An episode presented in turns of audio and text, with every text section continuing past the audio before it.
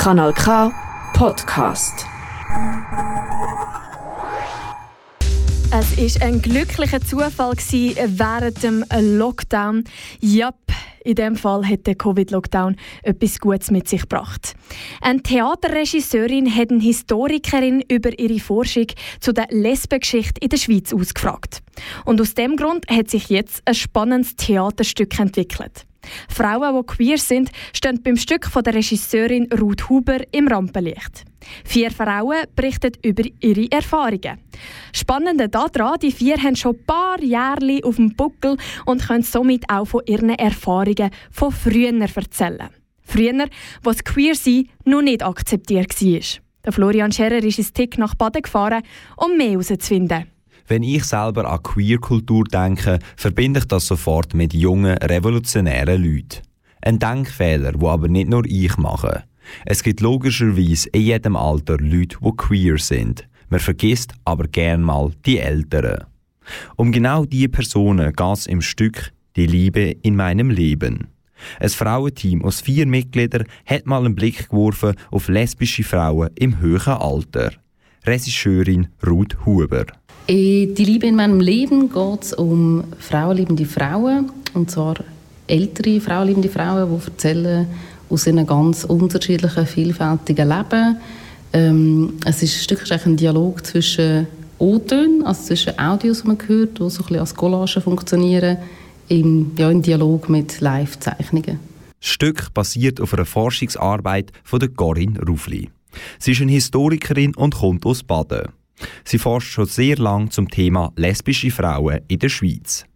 Das dokumentarische Theater ist dann aus Tonmaterial von vier Frauen entstanden, die ihre Erfahrungen teilen. Oh, es ist wichtig, die, die Frauen, die ähm, zum Teil noch leben, zum Teil auch nicht mehr leben, aus ihrem Leben erzählen, irgendwie auf die Bühne zu bringen, in einer speziellen Form. Und wir haben gedacht, dass es äh, der Ton, das Audio eine schöne Form ist, einen Raum zu geben und gleichzeitig ähm, die, äh, Bilder zu schaffen, zeichnerisch, die auch ja, sie zu uns hier holen, aber gleich auch ein offen sind, dass man auch viel Raum hat für Vorstellung und für die Vorstellungskraft. Und ich denke, das ist speziell, dass es, äh, es ist nicht ein klassisches Bühnenstück mit Schauspielerinnen und Schauspielern, sondern ja, eine Kombination verschiedener Darstellungsformen. Zum Bilderschaffen hat Regisseurin Ruth Huber dann Zeichnerin Anja Siedler kontaktiert und gefragt, ob sie aus dem Tonmaterial etwas Bildliches schaffen könnte. Das ist dann sehr gut gelungen und jetzt besteht das Theaterstück aus den O-Tönen der verschiedenen Frauen und bildlichen Darstellungen. Anja Siedler.